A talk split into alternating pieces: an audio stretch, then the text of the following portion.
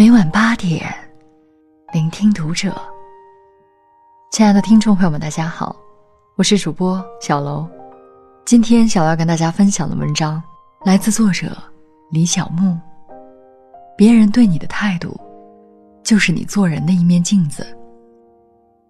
关注读者微信公众号，和你一起成为更好的读者。听我妈说，表姐刚从香港回来，我去她家找她聊天，见到我，她只是神情淡漠地问了一句：“你怎么来了？”我一听，心就一沉，这态度是明显不欢迎我呀。气氛实在尴尬，我硬着头皮坐了一会儿，想探探到底我哪儿得罪她了。表姐根本不怎么理睬我，不停地低头刷手机，倒是她婆婆拉着我问东问西。我看表姐没有和我聊天的意思，就找个借口出来了。回家的路上，我难过极了。我和表姐从小感情就好，在我们都是单身姑娘的时候，经常聊着聊着天就亮了。记得有一个午后，微风轻拂而过，阳光透过窗户洒进房间，我和表姐光着脚丫躺在沙发上，脸上贴着面膜，我们听着朴树，吃着木瓜，不停地嘻嘻哈哈。我们一直都是这样肆意又美好。想到这儿，我的眼泪又涌出来了。我们之间一定有什么误会，于是找到她的微信，我要问个明白。打开我们的对话框，我愣住了。最近1个月，他给我发了近10条信息，我居然都没有回他。第一条说，他的女儿朵朵发烧4天了，还没有退烧，想到市区检查，问我有没有时间陪她去医院。我依稀记得这条微信，看的时候已经半夜了，想着白天打电话，后来电话没通，我就给忘了。第二条，他问我单位有什么好的理财产品，他想学习理财知识。我记得也是当时很忙，就没有回他。直到最后一条，他说：“你真的是太忙了，我就不打扰了。”说实话，最后几条我没有听，因为那段时间单位搞竞赛活动很忙，晚上还要写书稿，已经很少分心去想别的事情，也很少打开微信。我听完后面的几条微信，心里别提多愧疚。我可以感受得到他希望和我聊聊的迫切心情，而我这边竟然自私的毫无音讯。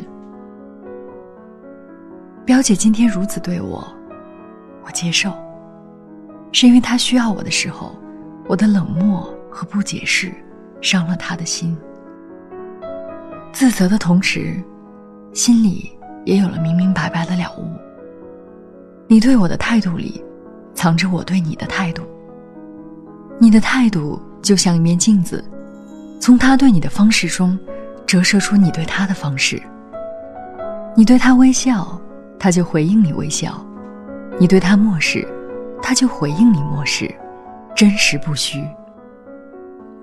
我想起毕业实习的初期，我和同专业的娟很幸运地在同一单位实习，因为是校友，我们平时都在一起吃饭，但也仅仅是吃饭。于娟而言，但凡有利益者，她就会忙前忙后献殷勤，一副蝇营狗苟样子；而没有利益者，她有一副爱理不理的傲慢，让同事们很反感，在背后大放厥词。有一次单位组织户外烧烤，这样的集体活动，只有平时聊到一块儿的人才聚在一起说笑。这时的娟形单影孤，看着有点凄凉。毕竟一个学校出来的，我想叫他加入我们。同事阻止了我，说这也怨不得我们，人呐，不要活得太市侩，你对别人的态度决定了别人对你的态度啊。你不真心待人，有的人虽没有对你的态度表示出抗议，但平时也会离你很远，能不接触就不接触，这也是别人对你态度的回应。伟大的文学作品从来都是取材于生活。在钱钟书的《围城》中，方鸿渐和苏小姐的关系有些复杂。其实方鸿渐并不喜欢苏小姐，但是为了自己的某种虚荣和私心，还继续暧昧着，还在某个月色朦胧的夜晚还吻了苏小姐。而后害怕苏小姐纠缠，害怕她真正喜欢的唐小姐误会，所以很急切地和苏小姐撇清了关系。这个举动一下子惹恼了苏小姐，她在方鸿渐的心上人唐小姐面前说了很多她负面的事情，方鸿渐也因此错过了自己喜欢的人。在我看来，这件事错在方鸿渐的态度，所以才有了苏小姐的报复。婚姻中的男女亦是如此。好朋友静静闪婚的时候，有点年龄大了将就的心情，觉得自己每一方面条件都优于老公，结婚当天还对老公呼来喝去。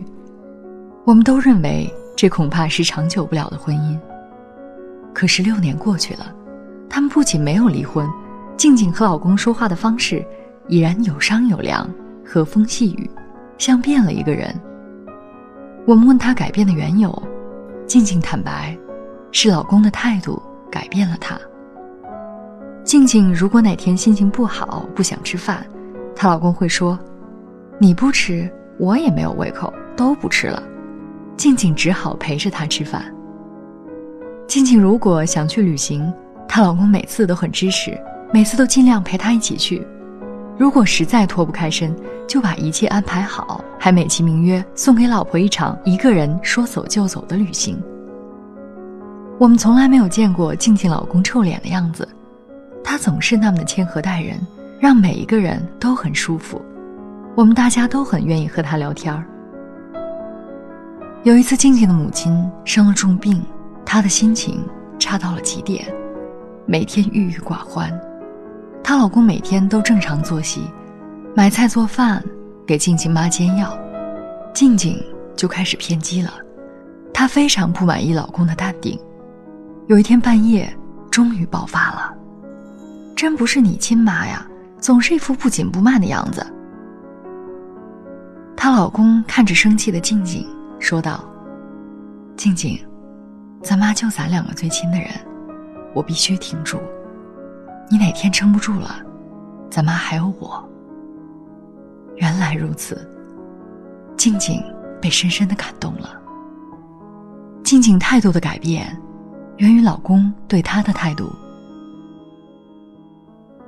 婚姻中，女人遇到一个爱她的男人，婚后的女人会越来越温柔；男人遇到一个爱他的女人，婚后的男人会越来越有责任感。婚姻这门相互影响的哲学，真是如鱼饮水，冷暖自知。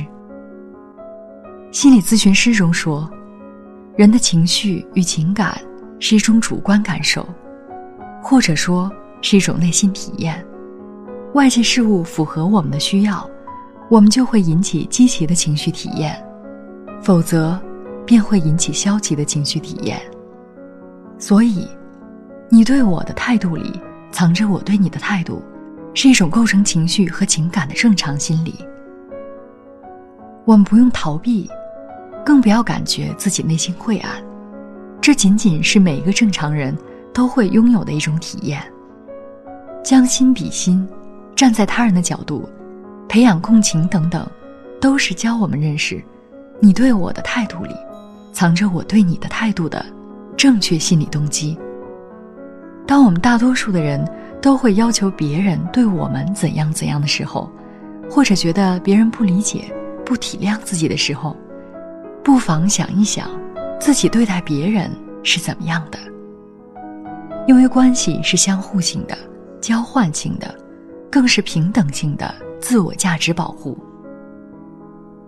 所以我们要利用好你对我的态度里藏着我对你的态度这种心理，掌握将一团褶皱的纸画成一幅山水画的能力，从而好好管理自己的亲子、夫妻、朋友等关系，找到幸福的真谛。最近都流行分子色，最新最潮的都有了，为什么富有了，什么都不缺了，简单的快乐会不见了，为生活盲目的跑着，为爱情又被伤害了。当所有变复杂变难等变苦涩，你流的泪水。本期节目到这里就要结束了，感谢大家的收听，我们下期再会。不能回到最初最自然最灿烂的笑容，没有钻石的爱情我也会被感动，让自己放空，恢复漂亮。